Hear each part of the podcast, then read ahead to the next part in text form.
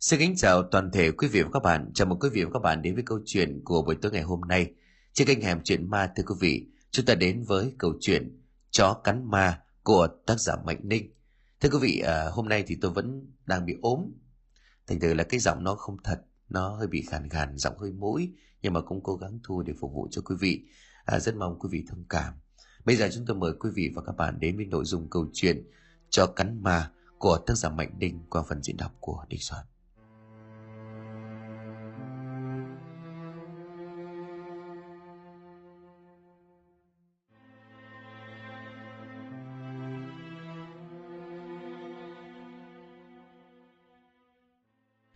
Nhìn bầu trời đã chuyển sang màu đỏ ối, báo hiệu cơn mưa lớn sắp đến. Thằng dậu đút cái dãi khoai trên miệng nhai ngấu nghiến, rồi lại nhìn sang chị của mình. Con mồi đang chống mông vớt bèo ở cái ao tù trước nhà, chốc chốc lại quay lại nhìn em mình canh chừng. Y ảnh bê cái rổ bèo lên sân, thân hình gầy gò của con bé oằn xuống theo mỗi bước đi nặng nhọc và từng vạt nước chảy ròng ròng xuống sân. Khẻ nệ bê cái gỗ bèo xuống cửa, con mồi tiến lại bế em lên sập thằng dần vẫn đút ngón tay chót chép, nghe chừng đói lắm. Đói đói. Thằng dần bập bẹ mấy tiếng yếu ớt, bàn tay gầy nhằng bám vào áo của chị như cầu xin. Con mồi cũng chẳng khá hơn, bông già lẹp kẹp từ tối qua. Có mối nửa củ khoai từ đêm qua lót lòng, làm sao mà ấm thân cho nổi. Đưa tay xoa đầu của em, con mồi liền dỗ. Dần ngoan ngồi đây tí mẹ về mẹ cho ăn nha, thằng Hồ ăn cơm trắng với giò lụa. Nói đến đây còn bé nuốt nước miếng đánh ngực, thằng dần ngu ngơ gật đầu, nhìn chằm chằm ra ngoài cổng như chờ đợi. Con mồi giúp em sao lại lật lè bê rổ bèo ra sau nhà. Cả gia tài nhà nó có đúng một con vịt xiêm, mẹ nó nuôi mấy tháng để dành làm cái rỗ đầu cho bố. Ông thàn bố của nó chết khi đi kẻ đê Dạo nạn bão nằm trước, thành ra một mình mẹ nó gồng gánh nuôi hai chị em. Con mồi năm nay lên 11, thằng dần mới lên ba như hai cây dãi khoai ốm yếu, khác xa với đám con cái nhà giàu trong làng. Con mồi thân hình bằng đứa lên bảy, tóc rồng ngô đỏ lòm lờm chởm, da rẻ đen thui, cỏ má tóc lại vì thiếu ăn. Cứ may phước cho mẹ nó là hai chị em nó chẳng ốm đau bệnh tật gì chứ kể ra mà bệnh hoạn, thì chỉ có nước quấn chiếu mà đem chôn. Đổ dầu bèo vào cái chuồng, đổ dầu bèo vào cái chuồng ngọt bẹp, con mồi tặc lưỡi rồi lẩm bẩm, này, ăn đi ráng ăn cho nhanh, tháng sau béo mẫm để giết thịt cúng bố tao nhé. Đang chồng mông cho vịt ăn, bất thần tiếng gọi yếu ớt bên ngoài cổng vọng lại, làm cho con bé giật mình. Mồi ơi mồi mồi ơi dần ơi, chúng mày có nhà không? Con mồi lật đật đi ra về nghe tiếng gọi quen thuộc, tiếng gọi ấy là của bà cụ bồi hàng xóm. Bà cụ bồi năm nay ngoài 70, lưng còng mắt mỏi. Sống cô quạnh ở căn nhà ba gian lụp sụp, cách xa nhà con mồi một hàng rào dốc bụt. Con mồi nghe mẹ của mình kể, năm mười năm trước gia đình của bà bồi cũng đầu đến nỗi. Sau một lần ông bồi đi tắt nước ruộng gặp cơn mưa lớn, Ông chú chân vào gốc đa đầu bờ và bị xét đánh trúng. Lượng xét xé đôi cây đa kéo theo ông bội chết cỏ quắp không ra hình người. Từ đó kinh tế gia đình của bà bội xuống lắm. Bà bội ở vậy thủ tiết thờ chồng đã 50 năm, sống giữa thời đại đói kém. Nếu không có bà bội cứu giúp, chắc chị em con mồi đã mấy phen quặn bụng vì chết đói. Như mọi lần bà bội cầm cái bát tô xứt miệng, bên trong có mấy củ giấy luộc tiến vào, đưa cho con mồi bà cô liền thùng thẳng mà bảo này hai chị em mày cầm đi mà ăn thế mẹ đi nhà mày đi đánh gạch cho nhà ông bá hả? Con mồi lễ phép đón lấy cái bát sành rồi gật đầu đáp vâng ạ à, bố con đi gánh gạch cho nhà ông bá từ tinh mơ chắc một canh giờ nữa bố con về hả bà cụ bồi thở dài nhìn hai đứa trẻ tội nghiệp ăn ngấu nghiến mấy củ giấy mà xót xa. Sinh thời lúc mà ông thản còn sống dù gia cảnh có phần eo hẹp, xong đến bữa ăn vẫn có nắm gạo để đổ vào mồm. Sau khi ông Thản mất, gia đình con mùi như rắn mất đầu, đúng thật là khổ. Bà cụ bồi chép miệng xoa đầu con bé rồi bảo, ăn đi con, ở bên nhà bà còn mấy củ khoai. một lát sang bà lấy cho mà đem về khổ thân chúng mày tí tuổi đầu mà đã vất vả con mồi nha hàm răng vàng cười với bà cụ rồi chịu chảo nhai giấy luộc bờ quá làm cho nó trợn mắt, nghẹn đến ứ họng. Ngồi với đứa trẻ tội nghiệp một lúc, bà cụ bồi thở dài chống gậy đứng lên. Bà nhìn căn nhà hoang tàn một lần nữa rồi bảo, thế hai đứa bay đi ăn đi nhé. Bà phải sang à, làng bên để có đám rỗ khi về bà mang xôi oản về cho bà ăn. Con bé mồi mừng quýnh vâng dạ nhìn bóng dáng của bà cụ khuất sau hàng rào. Trời mỗi lúc một ngả tối mà bóng của mẹ nó chị sáu vẫn chưa về. Con bé mùi bế em vào trong nhà đặt thằng dần lên chiếc giường che ọp ẹp rồi bắt đầu châm đèn. Ánh sáng le lói yếu ớt hắt ra, chỉ đủ soi sáng phần nào căn nhà rột nát. Bên trên tường cái bàn thờ được kê bằng tấm ván trơ trọi tấm di ảnh của ông thản. Người đàn ông độ ngoài ba mươi chán nhỏ ấn đường hẹp đôi mắt đượm buồn lù lù án ngữ sau bắt nhang nguội lạnh ngoài cái bàn thờ với một bát nhang chơi trọi đó ra, căn nhà chẳng có gì đáng giá. Nơi góc nhà chuột đồn lên to bằng tổ mối, nền nhà nền đất có góc lõm xuống sâu cứ một đốt tay vì mưa rột. Bên trong căn buồng che chắn bằng tấm mảnh tre, không gian tù mù như đêm ba mươi. Một cái giường che gãy rát với lại tấm mồng trắng đục buông rủ. Một cái thúng với ít quần áo treo ngổn ngang trên cây bác từ tường chéo ra cửa sổ, tất cả chỉ có vậy. Đang ngồi bạc mắt ngóng mẹ, con bé mùi mơ màng ngủ quên lúc nào không hay. Đừng nở khắc còn bé giật mình vì tiếng gọi the thé bên ngoài cổng vọng lại. Nhà con sáu đâu ra bà biểu? Tiếng gọi này ám ảnh con bé ngay cả trong giấc mơ, bởi đó là tiếng của bà phó lý tên cầm. Bà phó lý là chủ nợ của gia đình nó là người mà con bé sợ nhất. Là lần từ trong buồng đi ra, con bé mùi lễ phép vòng tay chào khi bà phó lý và hai gã gia nhân đã vào đến sân. Dạ con lại bà, bố con đi gánh gạch chưa có về. Bà phó lý nhìn con bé rồi đảo mắt quanh nhà miệng gần hắt. Mẹ, cha, nhà mày, hay là thấy bóng của bà cho nên trốn rồi về không? Xử đâu, đem nó trốn ở đâu lôi cổ ra cho bà con bé mùi sợ sệt lắc đầu, gã gia nhân tên sử theo lệnh đảo quanh một vòng rồi trở ra tấu. Bẩm bà là quả thật nó không có nhà. Bà phó lý nhổ tuẹt bãi trầu trong miệng xuống đất, đưa tay vuốt mép rồi quắc mắt bảo. Mày bảo cái con mẹ đĩ nhà mày sang trả tiền cho bà ngay. Mẹ mày vay của bà một đồng chín, sau một tuần trăng lãi lên ba đồng hai. Sáng mai mà không có vác mặt sang thì ta đánh chết bỏ. Tưởng ăn của bà mà dễ hả? Con bé mồi sợ sệt nín lặng, bà phó lý hất hàm cho thằng gia nhân rồi bảo, mày đi xem nhà nó có gì thì tịch thu cho bà. Hai thằng gia nhân vâng dạ một lát sau tóm cổ con vịt xiêm, rồi nói như là tân công dạ bầm bà là còn mỗi con vịt thôi. Ai chà, già nghèo già khổ mà nuôi cả vịt ăn cơ đấy. Chứ mày giỏi lắm, coi như là tao trừ con vịt này vào công tao sang đây tìm mẹ con mày con bé mùi thất kinh chẳng hiểu lấy đâu ra dũng khí, nó lao đến rằng con vịt lại rồi gào lên. Con vịt để cúng thầy, cháu không cho bà lấy. Bà phó lý sững sờ mấy giây rồi cười lớn. Bà thét hai thằng gia nhân giật con vịt, nhưng con bé ôm chặt quá. Điền tiết thằng sử giang tay tắt cho con bé một cái tím mặt. Bà phó lý rít lên qua kẽ răng. Tao thương nhà mày không có tiền làm đám ma cho thằng trai nhà mày cho nên cho vay tiền thế mà chúng mày cứ khất lần khất lượt. Nể mặt cha mày là em ruột chồng tao, chứ phải nhà khác tao chả đào tận gốc tận mã nhà chúng mày lên. Mày còn liếu láo tao đánh bỏ mẹ mày. Chúng mày đi về. Bóng của ba kẻ đó lẩn nhanh trong màn đêm, hệt như là cách xuất hiện. Con bé mùi ngồi bệt ở nền sân không khóc đến một tiếng. Bà phó lý là bác dâu của nó, khác xa với hoàn cảnh của gia đình nó. Vợ chồng bà phó lý giàu nứt đố đổ vách tiền bạc trong nhà ba đời tiêu không hết. Lúc sinh thời thì ông bà hội đồng có hai người con. Ông phó lý là trưởng, ông thản là con thứ. Gia đình danh gia vọng tộc có tiếng khắp xứ đoài này. Ông hội đồng đã nhắm cho người con thứ cô xuân, con gái của ông bá kha ở làng bên. Ngàn nói ông thản không ưa gì cô ả này, một mực ra mặt từ chối. Vì lẽ ông thản cãi lời của ông cụ thân sinh cho nên đem lòng yêu và cưới chị sáu, con gái của bà chắn vịt cho nên ông cụ từ mặt. Trước lúc lâm chung thì ông cụ vẫn nhất định không nhìn mặt con dâu mặt cháu.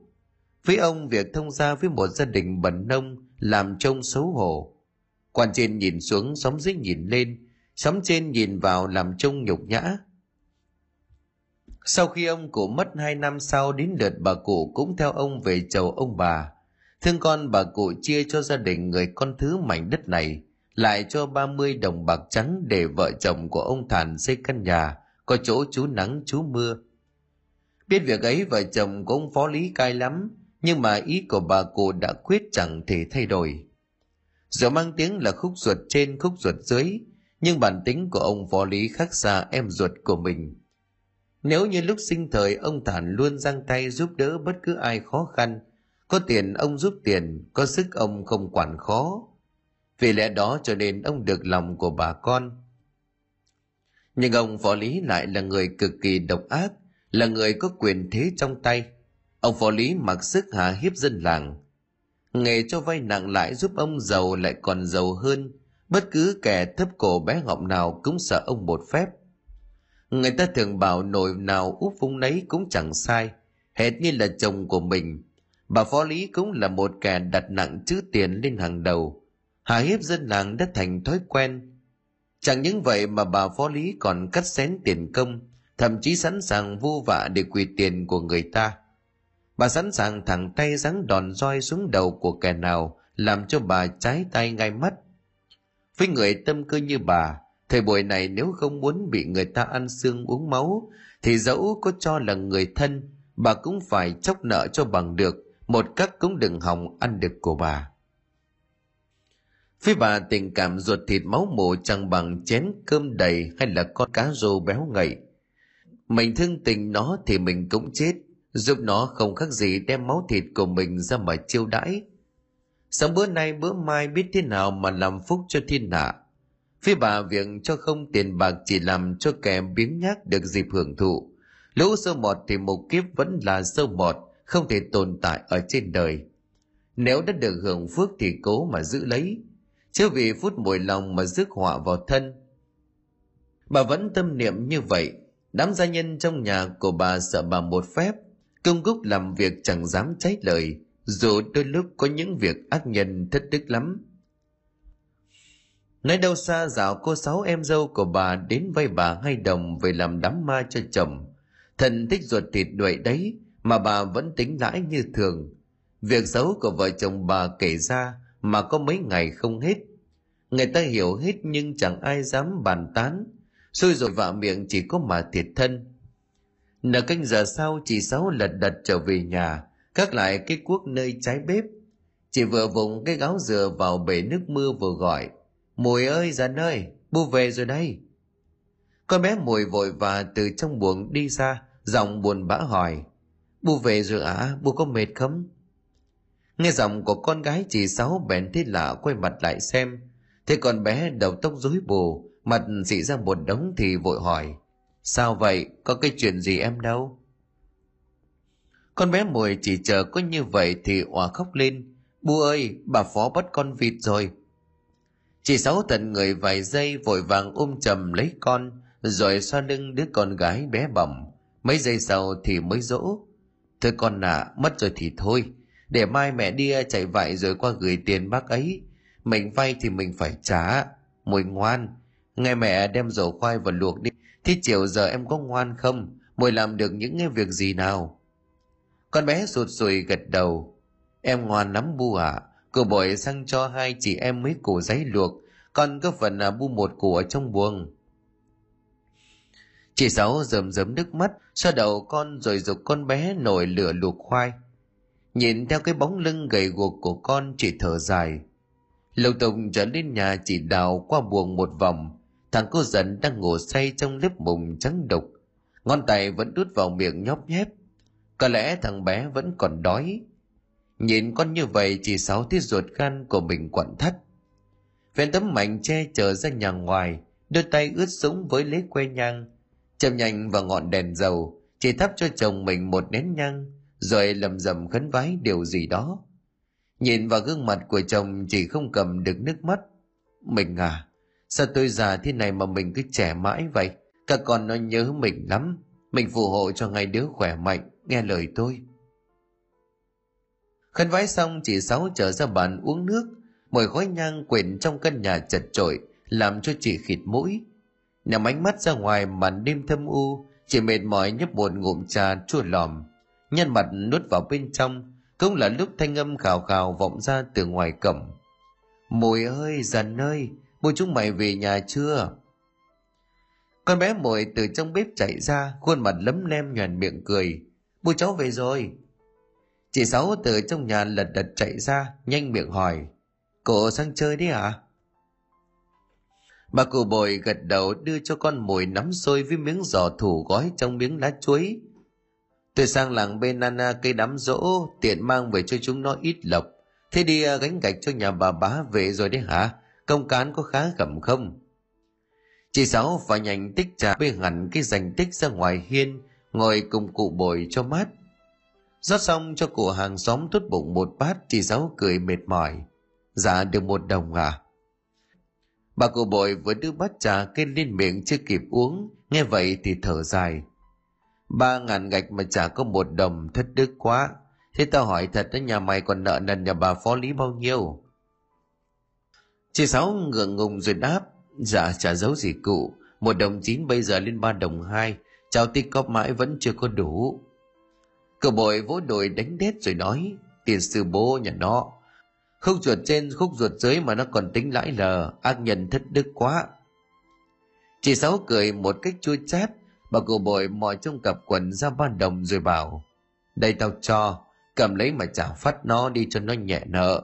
Thằng cháu tao nó ở huyện Nha về mới cho mấy đồng ăn quà đấy chị sáu thằng thốt liền suốt sao lại cụ cụ giúp mẹ con nhiều rồi có, có, có không có dám nhận nữa đâu bà cụ bồi liền bĩu môi ở hai cái con nhà này ta cho mày mượn bao giờ mày có mày trả chứ có cho không đâu. Mày cầm lấy rồi trả cho nhà nó. Tao nhìn cái mặt bánh đúc trưng phành ngấn mỡ của nó mà tao ghét quá. Thế đi mà trả luôn đi. Về ngang quán nước của nhà bà nhài mua cho tao mấy miếng trầu. Thừa đồng nào ấy, thì mua cho chúng nó ít gạo về tối mà nấu, đi nhanh đi. Đi đi, ta coi chúng nó cho. Chị Sáu vâng dạ rồi vội vàng sang nhà anh chị của mình là ông bà phó lý ở cách đó chừng một quãng đồng để trả nợ. Lúc sang đến nơi thì ông bà phó lý đang ngồi ăn cơm. Trên chiếc sập gỗ bóng lắng nước sơn, thịt cá bày ra ê hề, đang nhộm nhòm nhai miếng thịt trâu, tiếng đập cổng vọng vào làm cho bà phó lý giật mình. Theo thói quen trịch thường bà nhìn ra rồi gắt gỏng. Tèo đâu? Mày xem đứa nào ra gõ cổng thế hả?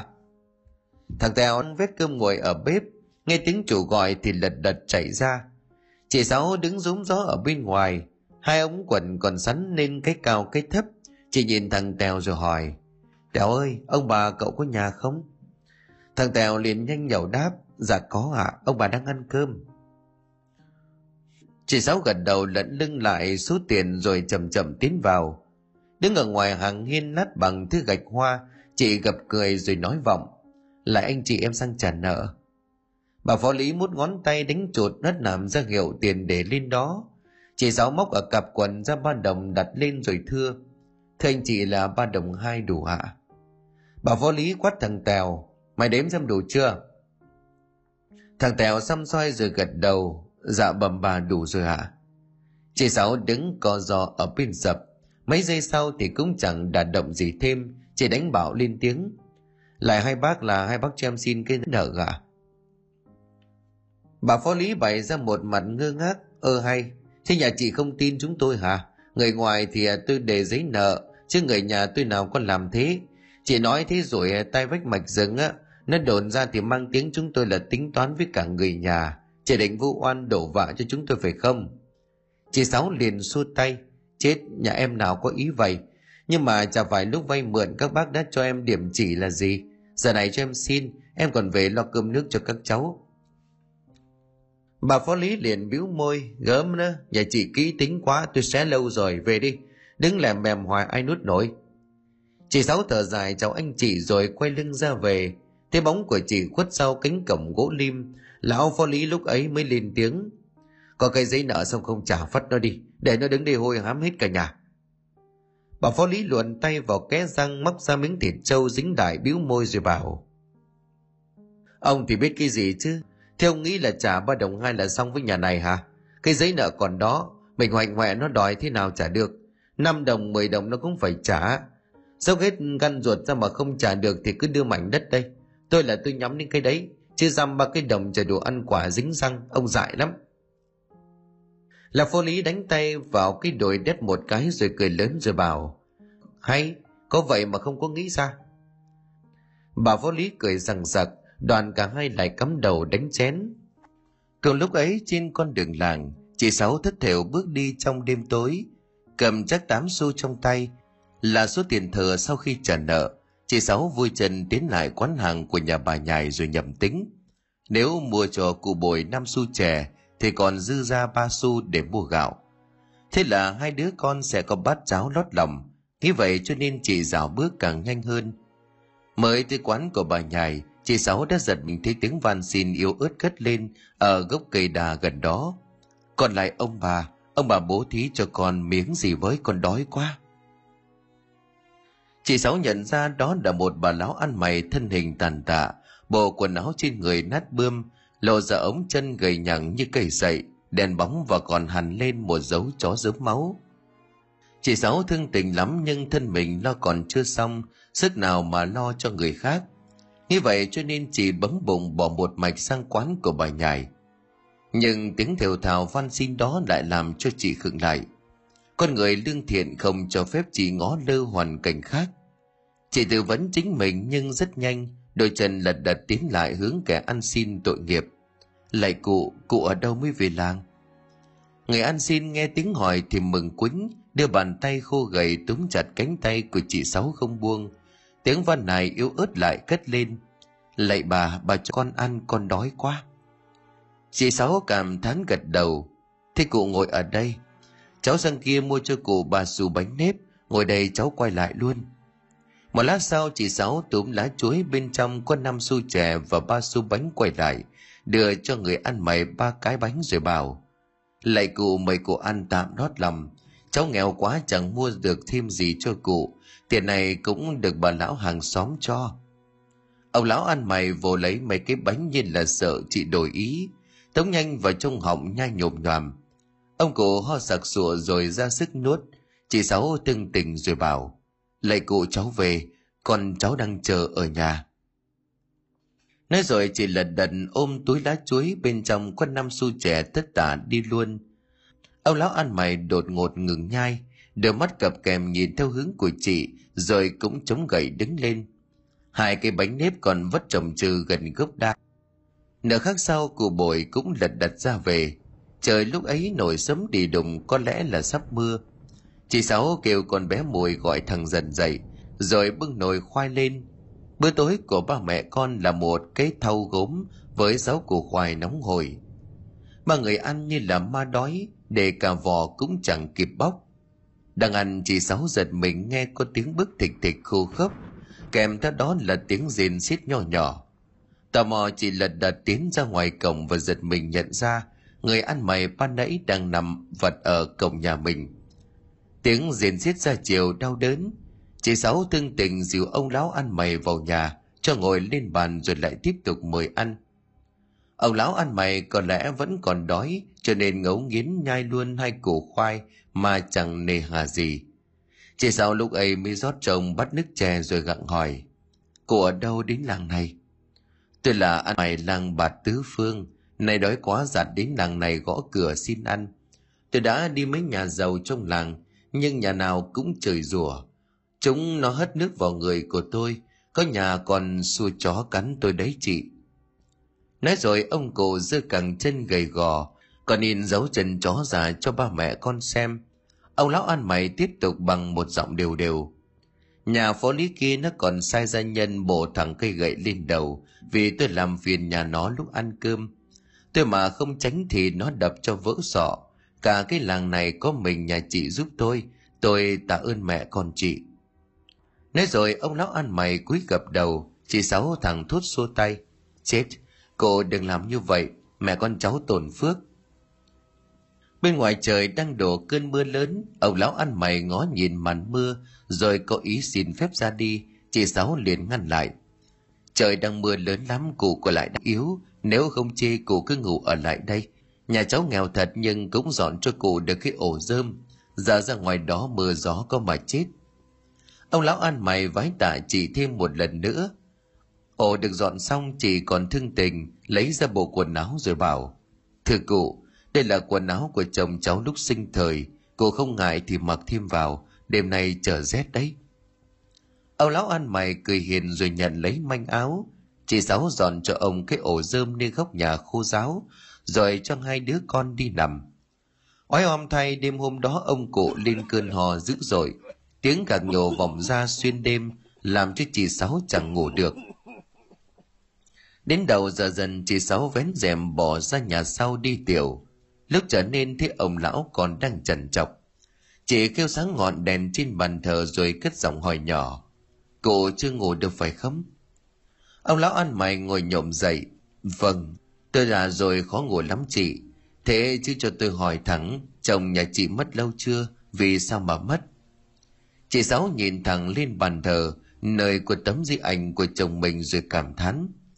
Chả giấu gì cụ, chồng cháu đi kẻ đê Chẳng may bị nước cuốn, mấy năm dạo thìn, tháng sáu là dỗ đầu cụ ạ. À. Ông lão ăn mày cho mày suy nghĩ rồi bảo, chả phải chồng chị bị nước cuốn đâu, trên vì bị kéo chân. Chị Sáu thằng thốt dựng gạch ấp, nhìn ông lão ăn mày đăm đăm, ông lão vẫn tiếp tục bằng giọng đều đều. Nhà chị cho hỏi trước khi mất một con trăng, nhà chị có bắt được con cá chê trắng nào không? Chị Sáu bần thần nhớ lại rồi gật đầu. Dạ bẩm cụ có. Cháu nhớ không nhầm thì hôm đó bão to, mưa ngập cả vườn sau, nước dâng đến cả găng tay. Nói đến đây chị Sáu bị kéo về chuyện xưa cũ vào một đêm mưa gió, sấm sét nổ đinh cả tai. Một năm trước, ông Thản nhìn bầu trời vần vũ, đang cuồn cuộn từng cơn, báo hiệu cho cơn bão sắp ập đến thì lo lắng bảo. Ngày trường bão lớn lắm, Phe này kéo lột to buôn hô hả, tính ra độ dày bão về nhiều hơn.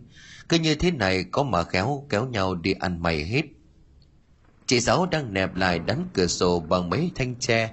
Nghe tiếng thở dài của chồng mình thì ngao ngán bước hẳn ra ngoài. Ngoái nhìn khắp lượt mảnh đất rộng chừng mấy thước, được mẹ chồng mua cho rồi quay vào bảo.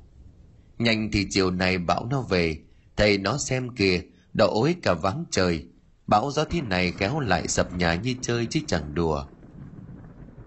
Ông Thản thở dài cảm thán, hai vợ chồng ra cố thêm cửa một lúc thì tiết trời chuyển sang một màu đặc quánh.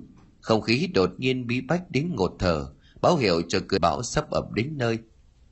Ông Thản nhanh chân trở vào trong nhà, cùng chị Sáu cột lại hít đám cửa nẻo một lần nữa. Như sự nhớ ra điều gì, ông quay sang hỏi vợ. Thế có thóc bùn nó xếp mấy bao lên chỗ cao chưa? Bà thủy gật đầu rồi đáp. Rồi, thầy nó cứ khéo lo. Tôi đã kê mấy lớp gạch rồi. Ông Thàn ngoái ra bên ngoài hông rồi hỏi. Còn chuồng gà chuồng lợn thì sao? Chị Sáu chèn nốt một viên gạch vào ô cửa sổ rồi đáp. Thầy nó đừng lo, tôi đã cột và kiểm tra kỹ lắm. Đèn cây gạo muối, đồ ăn thức uống tôi chuẩn bị đầy đủ rồi. Ông Thản gật đầu rồi nhìn ra khoảng không đang bụi mù vì gió lốc. Chán nản thở dài bước hẳn vào trong. Xóm làng lúc này nhà ai biết nhà nấy, tất cả chuẩn bị sẵn sàng để đón bão. Cơn bão số 3 trong vòng một tháng nay nghe chừng sẽ lớn lắm. Quả nhiên một tiếng đồng hồ sau thì bão về, từng tiếng gió quật vùn vụt, đầu đó tiếng cành cây bị bẻ gãy, mưa ầm ầm như là chút nước, gió rít lên từng hồi tin cuồng đập vào tường như giận dữ. Ông thản và vợ của mình ngồi co ro trên bàn uống nước, ở bên ngoài từng ánh sáng lập lòe, lắt vào qua lỗ hồng ở ô thoáng, kèm theo tiếng quật vùn vụt của phong ba. Không gian giật một màu lạnh lẽo và tối như hũ nút. Ánh sáng của ngọn đèn cầy hắt ra, chốc chốc lại giạt đi. Hắt hai cái bóng của ngay vợ chồng lên tường như những bóng ma đang nhảy múa. Thằng dần ông con mồi nằm co ro trong gầm giường mặt tái mét cả đi. Chị Sáu run rẩy nhìn ra bên ngoài, tiếng mưa gió ầm ầm trên tầng không. đang lo lắng hoang mang thì chợt chị tái mét mặt mày quay sang để nhìn trầm lẫn trong tiếng động đinh tai và tiếng mưa đang rội ầm ầm xuống mái nhà hệt như có tiếng động lạ như tiếng trên người đang lội nước bị bõm lúc đầu tiếng động còn nhỏ sau cứ lớn dần rồi cực kỳ rõ. Cùng lúc đó là tiếng rú đến ghê sợ, và tiếng chu ầm mỹ của con mực cột trong chuồng trâu cũng vang lên gấp gáp. Tiếng chân lội nước bị bõm vang lên khắp quanh nhà, sao tăng vào ốc, làm cho chị sáu có dự cảm không lành. Ông thản đang tóc má rít bì thuốc lào cũng đột nhiên khựng lại, quay sang nhìn vợ bằng một ánh mắt thất thần chị sáu run rẩy kéo cao tấm chân mỏng trùm kín người, rồi ngồi sát lại bên chồng lắp bắp hỏi, thầy nó ơi, thầy nó có nghe thấy tiếng gì không? Ông thản dường như cũng nghe thấy âm thanh lạ, cho nên gật đầu. Tiếng bước chân lẩm bõm mỗi lúc một lớn dần, vọng ra từ bên nông nhà rồi bỗng dưng im bặt. Hai vợ chồng nghi hoặc nhìn nhau, thì ngay lập tức tiếng bước chân lội nước đó lại vọng lên cái gỗ của hai vợ chồng ngồi nghỉ mấy bước chân. Chị sáu run sợ bần bật quay sang chồng mà nói, thầy nó ơi, có người đứng ở bên cửa sổ, sao giữa lúc bão bùng lại có người ở ngoài nhà mình chứ? Ông thản run rẩy như cầy sấy nhưng cố tình bảo, hay là cụ bồi ở cạnh nhà mình xin qua tránh bão để tôi ra mở cửa. Ông thản đang tính đứng dậy thì chị sáu mau chóng kéo chồng ngồi xuống nhà cụ bồi to gấp mấy nhà nhà mình lại kiên cố như vậy. Làm sao mà mưa gió mò qua đây? Hay là mình nghe nhầm nó thầy nó hả? chứ cụ bồi sang làng bên tránh bão, cùng để cháu họ nhà bá hộ ninh. Ông thản trong mày cho là vợ của mình nói đúng, cho nên cả hai ngồi im lìm, cùng nhau nhìn ra ngoài cửa để chờ đợi. Lúc lâu sau cũng chẳng có chuyện gì cho nên cũng cho là tiếng mưa rơi và tiếng nước gây nên nên hai người nhanh chóng quên chuyện đó. Mãi cho đến tận tinh mơ cơn bão qua đi, chị sáu cùng chồng thức trắng một đêm cho nên mệt mỏi. Bão vừa đi, hai vợ chồng quên cả mệt nhọc và buồn ngủ đang kéo sập mí và bảo nhau chạy ra bên ngoài.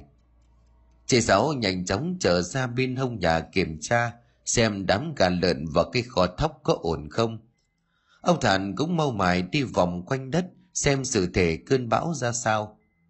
Đột nhiên tiếng chồng rú lên, chị sáu tái mặt chạy tới.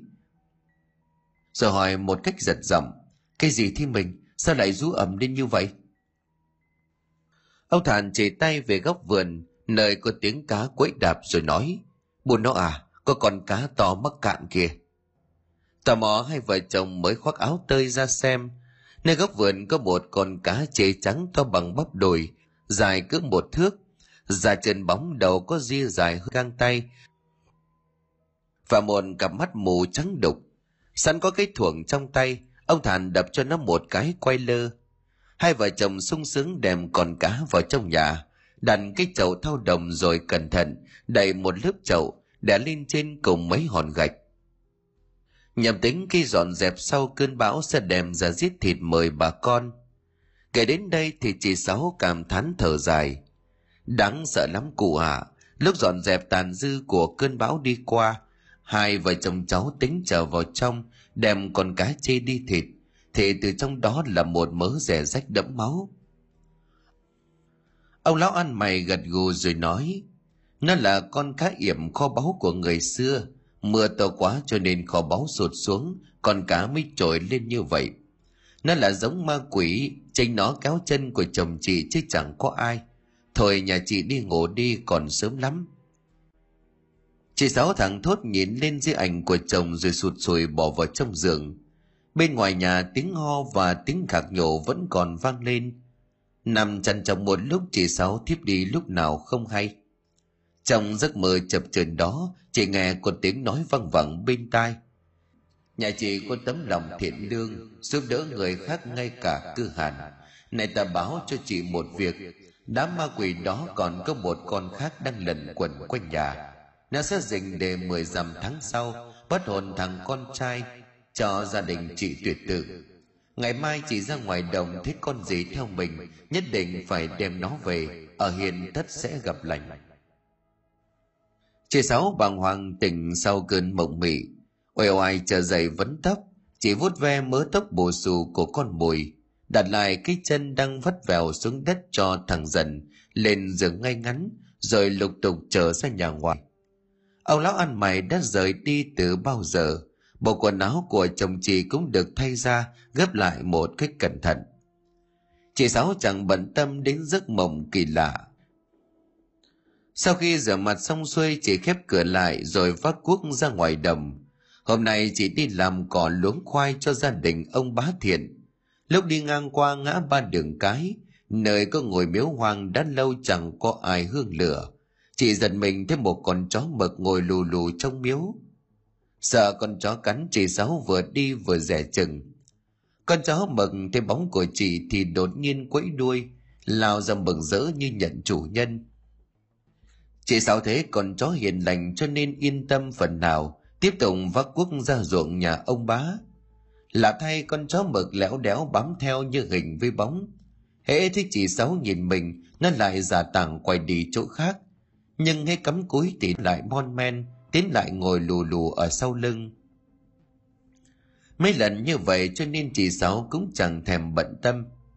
Cho đến trưa hôm mấy, người nhà ông bá thiền đem cơm ra cho chị. Chị Sáu chỉ nắm cơm với ít muối vừng ra làm hai. Một nửa định chiều mang về cho con, nửa kia ngồi bạc mặt xuống bờ cỏ mà nhai. Thế còn chó cứ thẻ lưỡi nhìn mình chị Sáu thương tình ném cho nó một ít rồi bảo. Đói hả? Ăn đi. Là thầy con chó đột nhiên thay đổi thái độ. Nó nhai răng gầm gừ, lao vào chị sủa ầm lên. Lồng ở sống lưng của nó dựng lên. Hàm răng nhọn với lại nhớt dãi chảy ra hai bên mép, làm cho chị Sáu đâm hoàng. Tái mặt đứng dậy. Bất tình lình từ trên cành si cổ thụ, mỏng sắt bờ cỏ có một con rắn lớn nhào xuống, đánh bịch xuống bờ cỏ. Chị Sáu về tránh con chó cho nên thoát được cứu mộ chi mạng của nó. Chưa dừng lại ở đó con chó lao vào cắn xé con rắn. Con rắn chẳng vừa ngóc đầu mổ lại, nhưng cây cuốc trong tay của chị đã bổ xuống, chia con rắn ra tầm hai đoạn. Cẩn thận hơn chị Sáu dùng cuốc đập nát đầu con rắn lớn. Một lúc sau thì nó nằm im bất động, chỉ mới gặp bụng thở chối chết. Biết con chó mực cứu sống mình một mạng, chị Sáu bỏ cuốc rồi chấp tay. Tạ ơn mày, không có mày hôm nay tao chết ở đây, Chứ nếu không chê thì về ở với mẹ con tao mực nhé. Con chó vẫy đuôi xoắn suýt, nhào đến rồi đầu vào chân của chị như hiểu tiếng người. Chiều hôm đó bà bá thiện cho hẳn ca gạo, cộng với hai đồng tiền công. Chị Sáu sung sướng nhận gạo tiền, lần thêm nắm cơm vào túi áo và buộc con rắn sau cán cuốc, cùng con mực ra về. Bữa cơm ấy có tí chất tươi cải thiện, lại thêm còn chó mực làm bạn cho nên chị và con mồi vui lắm. Đến lúc đi ngủ con mồi nặng nặc đòi ôm con mực ngủ cùng, nhưng chị Sáu làm cho nó cái ổ riêng. Bắn đi đến giờ tí canh ba, đang thiêm thiếp trong giấc ngủ, thì chị nghe tiếng chó sủa râm gian từ cuối vườn. Tiếng chó sủa lớn quá gấp gáp, làm cho chị Sáu đâm ra lo sợ. Cầm theo cái đèn dầu bên kia là cái cắn thuồng dài phòng thân, chị mòn men tiến về nơi phát ra tiếng động trong giây phút nhắm mắt mở đó chị thất kinh khi thấy hai bóng người đang vật nhau nơi gốc cây xoài nằm sát bờ ao tù nước động chị sáu đứng chôn chân tại chỗ, không tin vào mắt của mình. Cái ốc đất nổi dọc cả sống lưng. Mấy giây sau, tiếng vật lộn gào thét im bặt. Thay vào đó là một bóng đen từ từ tiến lại. Đến khi kích độ 10 bước chân, chị mới nhận ra đó là con mực. Và trong hàm răng nhọn trắng ẩn của nó là một con cá chê bị cắn đang dòng dòng máu. Con cá chê hệt như con cá năm nào mà chồng chị đã dùng thuồng để đâm chết. Đến lúc này chị Sáu mới thất kinh nhớ lại, câu nói lạ lùng lúc tinh mơ. Nhà chị có tấm lòng lương thiện giúp đỡ người khác ngay cả lúc cư hàn. Này ta báo cho nhà chị một việc. Đám ma quỷ đó còn một con khác đang luẩn quẩn quanh nhà nó sẽ dành để mười dằm tháng sau, bắt hồn thằng con trai cho gia đình của chị tuyệt tử ngày mai chị ra đồng thích con gì theo mình, thì nhất định phải đem nó về ở hiền tất sẽ gặp lành con mừng nhà con cá chê rồi vẫy đuôi Chị Sáu nhìn con cá chê mà dùng mình ớn lạnh. Chị ngồi xuống đặt cái đèn dầu bên cạnh và vút ve con chó. Chị giật mình thấy bộ lông của con mực bị gặm nhăm nhở. May mắn thay không có vết thương nào. Biết con cá này là giống loài ma quỷ, chị Sáu nồi lửa đốt xác của nó. Xong rồi đang tính trở vào nhà thắp nhang cho chồng, thì đột nhiên còn gió sủa lên một tiếng, làm cho chị giật bắn mình.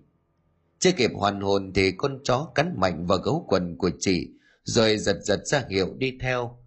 Con mực lao về góc vườn, cứ chạy được một đoạn thì lại kéo gấu quần của chị. Thế là chị Sáu cầm thuồng đi theo.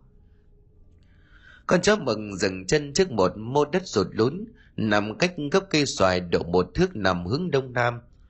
Hai cặp móng của nó thi nhau cào xuống đất. Cây mồi cũng điên cuồng ủi đất hệt như là tìm kiếm thứ gì. Thế là chị Sáu cũng cắm thuồng đào theo. Xe bóng trăng hà một người một chó thi nhau đào sới. Chị Sáu đào lấy đào lề, hất từng thuồng đất sang hai bên. Chẳng may chốc thân lành của chị và con chó đất đọt thỏm dưới hố. Khuất hành dưới đống đất cát mà cả người và chó vừa đắp lên hai bên. Phút trông đã đào sâu được gần một thước. Mồ hôi trên người của chị chảy ra như tắm.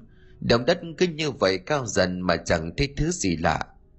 Chị Sáu các cái tuồng lại mệt mỏi nhìn con mực rồi bảo. Mực ơi, có cái gì đâu mà sao sủa nhặng lên như vậy? Nhưng con chó mực vẫn gục gật đầu tiếp tục cào xới lòng hố. Mệt mỏi chị Sáu đặt cái thuồng lên bờ hố rồi lùm cùng bỏ lên. Phần vì cái hố ngang đầu chị, phần vì đã đối sức, cộng thêm việc con chó mực cắn mạnh vào gấu áo kéo giật, cho nên chị Sáu mất thăng bằng ngã bổ ngửa lại. Lưng đầm và thứ gì như cục đá rất cứng làm cho chị đau ê ẩm. Chị Sáu gõ đầu con mực rồi tính quay người lại, đổi bên để trèo lên, thì một lần nữa con mực lại cắn gấu áo của chị mà kéo. Lần này chị ngã xuống tay chị chạm phải cái gì đó cong cong nhẵn nhụi. Trăng trung tuần hắt ra thứ ánh sáng lờ mờ, chẳng độ xoay tỏ rõ thứ chị vừa chạm phải. Chị Sáu căng mắt lên rồi tự nhủ. Quái là cái gì mà trơn như là nắp dương như vậy. Vừa lấy cái đèn dầu trên miệng hố chị Sáu soi cho rõ.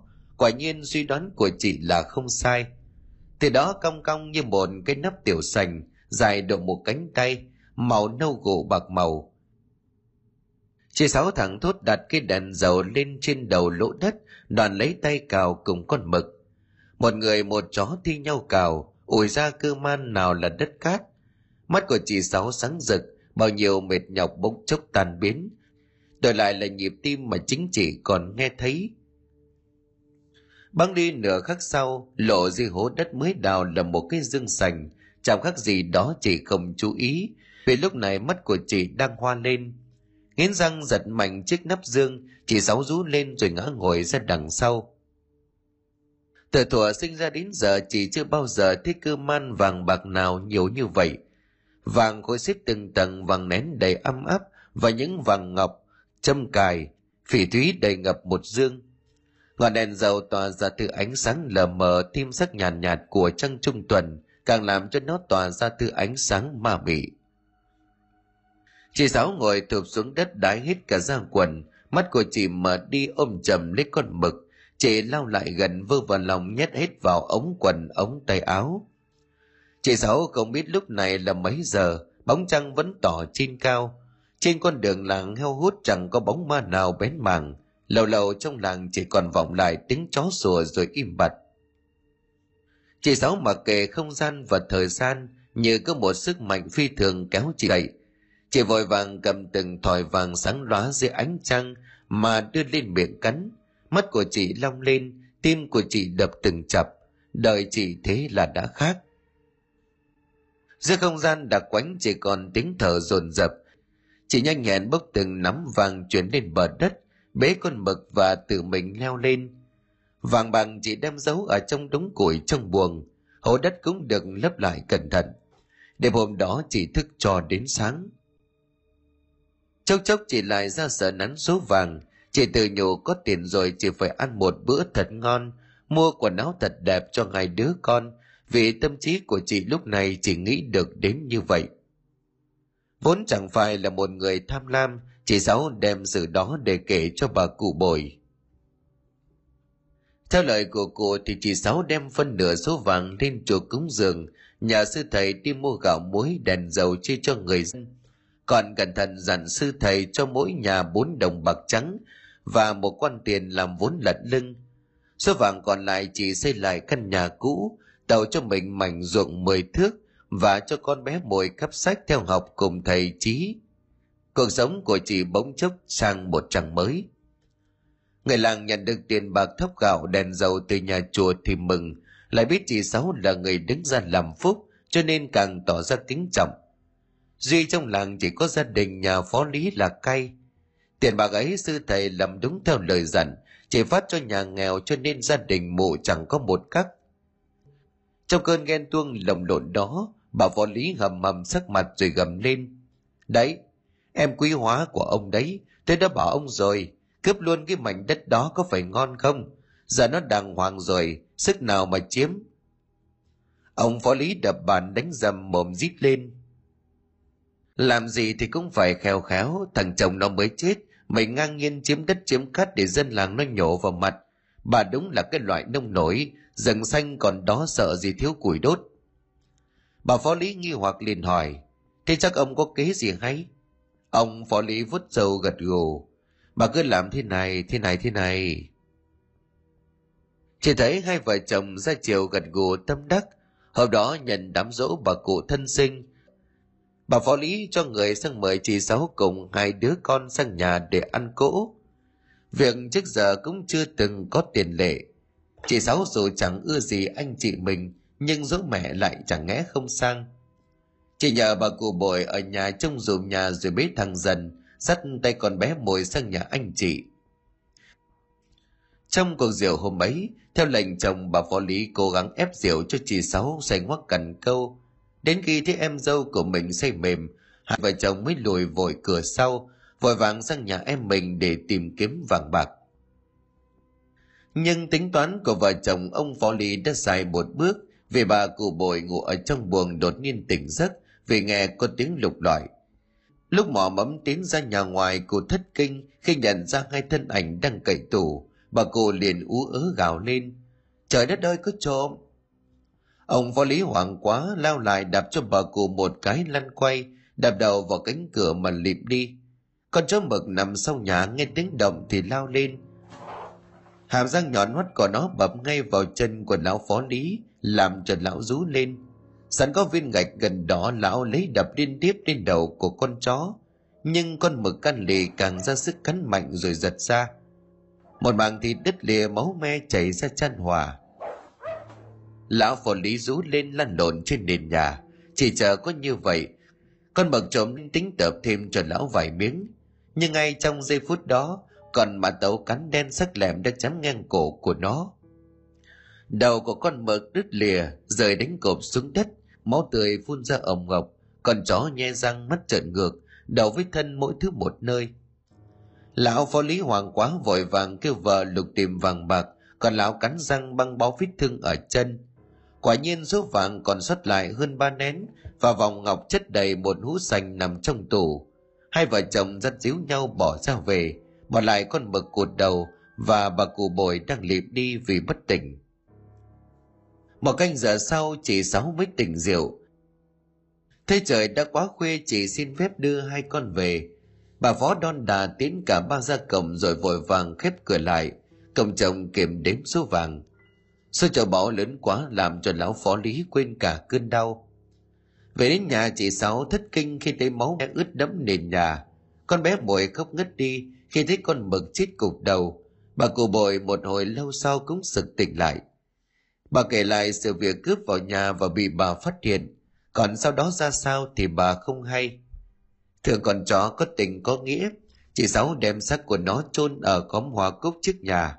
Lòng của chị nặng chiếu một nỗi sầu khổ, tựa như tự tay chôn cất người thân của mình vậy. Về phần của vợ chồng phó lý, cả hai sung sướng sờ nắn luôn số vàng cả đêm, rồi cùng nhau đem hết dấu vào trong hầm ngầm ở trong buồng. Những tưởng sự việc yên ổn trôi qua nhưng không. Vết thường nơi còn chó mực gây ra càng lúc càng cắn mù đau nhức ba đêm liền vết thương cứ như vậy lan rộng làm cho lão chẳng thể nào ngủ được. Mới chỉ ba ngày mà lão xuống thấy rõ. Từ một lão phó uy quyền béo tốt phây phây, giờ lão sọp xuống như mà đói. Hai má thấp lại, hàm răng nhô ra như là bị bệnh lâu năm. Giờ vợ của lão mời cả thể lang huân có tiếng nhất tình lị về cũng chẳng tìm ra được căn nguyên chính xác. Vết cho cắn mưng mổ làm chân của lão sưng phồng lên như thân chuối tỏa ra một mùi tanh tươi của máu mù. Cảm tưởng chỉ cần chọc nhẹ là xác ông ngọc tuôn ra. Cho đến ngày thứ bảy, trong cơn đau đớn tột cùng, lão họ đến rút ruột rồi ngã lăn cổ xuống đất. Thật kinh hãi, lão kho ra một đống máu trước mặt của mụ vợ và đám gia nhân.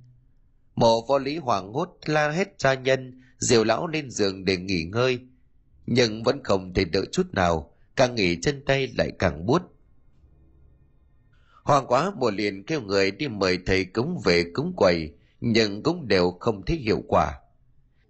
Đêm đó đang ngủ, lão phó lý bỗng nghe đau đầu không thể chịu nổi. Xin gì mấy tiếng giống tiếng chu của chó, khi bị đập đầu, máu trong miệng vẫn cứ như vậy tuôn ra.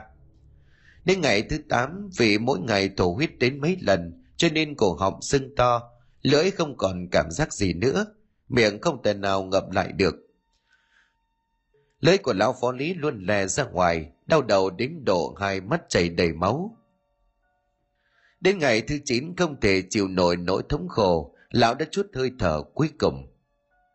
Chuyện càng lúc càng kỳ quái hơn, lộc đạo phó lý sinh bệnh cho đến khi ra đi, trong cổ luôn phát ra những âm thanh rất kỳ lạ. Những âm thanh này giống như là tiếng rên rỉ của con chó trung thành, sắp từ giã cõi trần kỳ quái hơn nữa là trên cổ của lão có những vết thâm bầm sắc mảnh nghệt như bị ai đó cầm đao chém ngang tướng nằm của lão phó lý khi chết giống y như là tướng nằm của con chó mực hôm nào Băng đi 49 ngày sau, một phó lý có dịp ta ngộ với một vị sư khuất thực ở đầu làng. Vị sư ấy nhìn mụ thở dài phán một câu xanh dờn. Mộ Phật, thí chủ có lấy đồ gì của người ta thì đem trả đi, bằng không sẽ gặp họa đấy. Một phó lý chết chân tại chỗ rồi mặc sức xì vải nhà sư. Nhà sư thở dài buông một tiếng nam mô rồi bỏ đi. Từ hôm ấy mộ phó lý đang thiêm thiếp trong giấc mộng thì giật mình. Những âm thanh nghe như tiếng cậy tủ vọng ra. Càng sợ hơn khi mà thanh âm đó phát ra từ trong căn hầm trong buồng một võ lý áp tài nghe thật kỹ thì tiếng động ấy liền biến mất. Tưởng mình trong mơ bổ lại lên giường ngủ, nhưng một lát sau tiếng lạch cạch lại vang lên đều đều. Hoàng hồn mù với lấy con dao thủ thế rồi mon men tiến lại.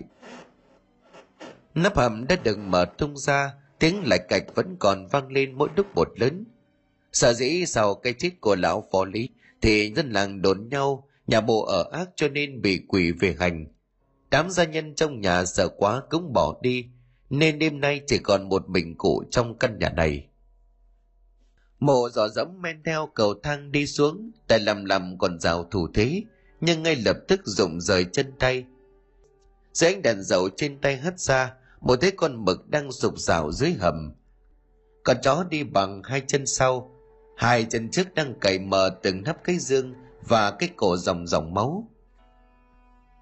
Mộ kinh hải rú lên rồi tròn tỉnh, cơn đắc mộng kinh hoàng quá làm cho mộ đã ướt cả quần.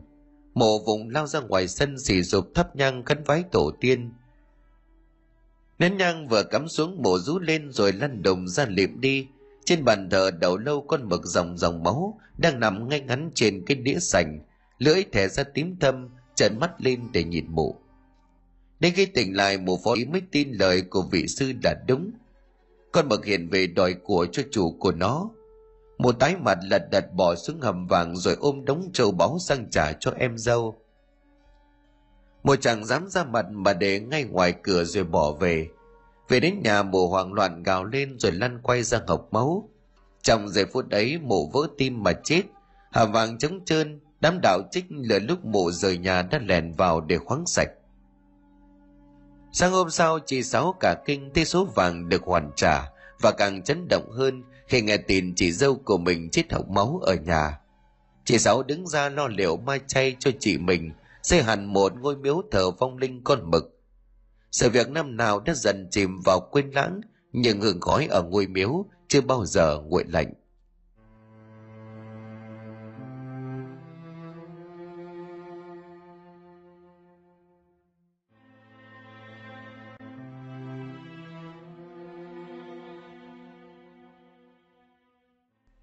Xin cảm ơn quý khán thính giả đã chú ý đón nghe. Xin kính chào tạm biệt quý vị và xin hẹn gặp lại quý vị và các bạn trong những câu chuyện tiếp theo.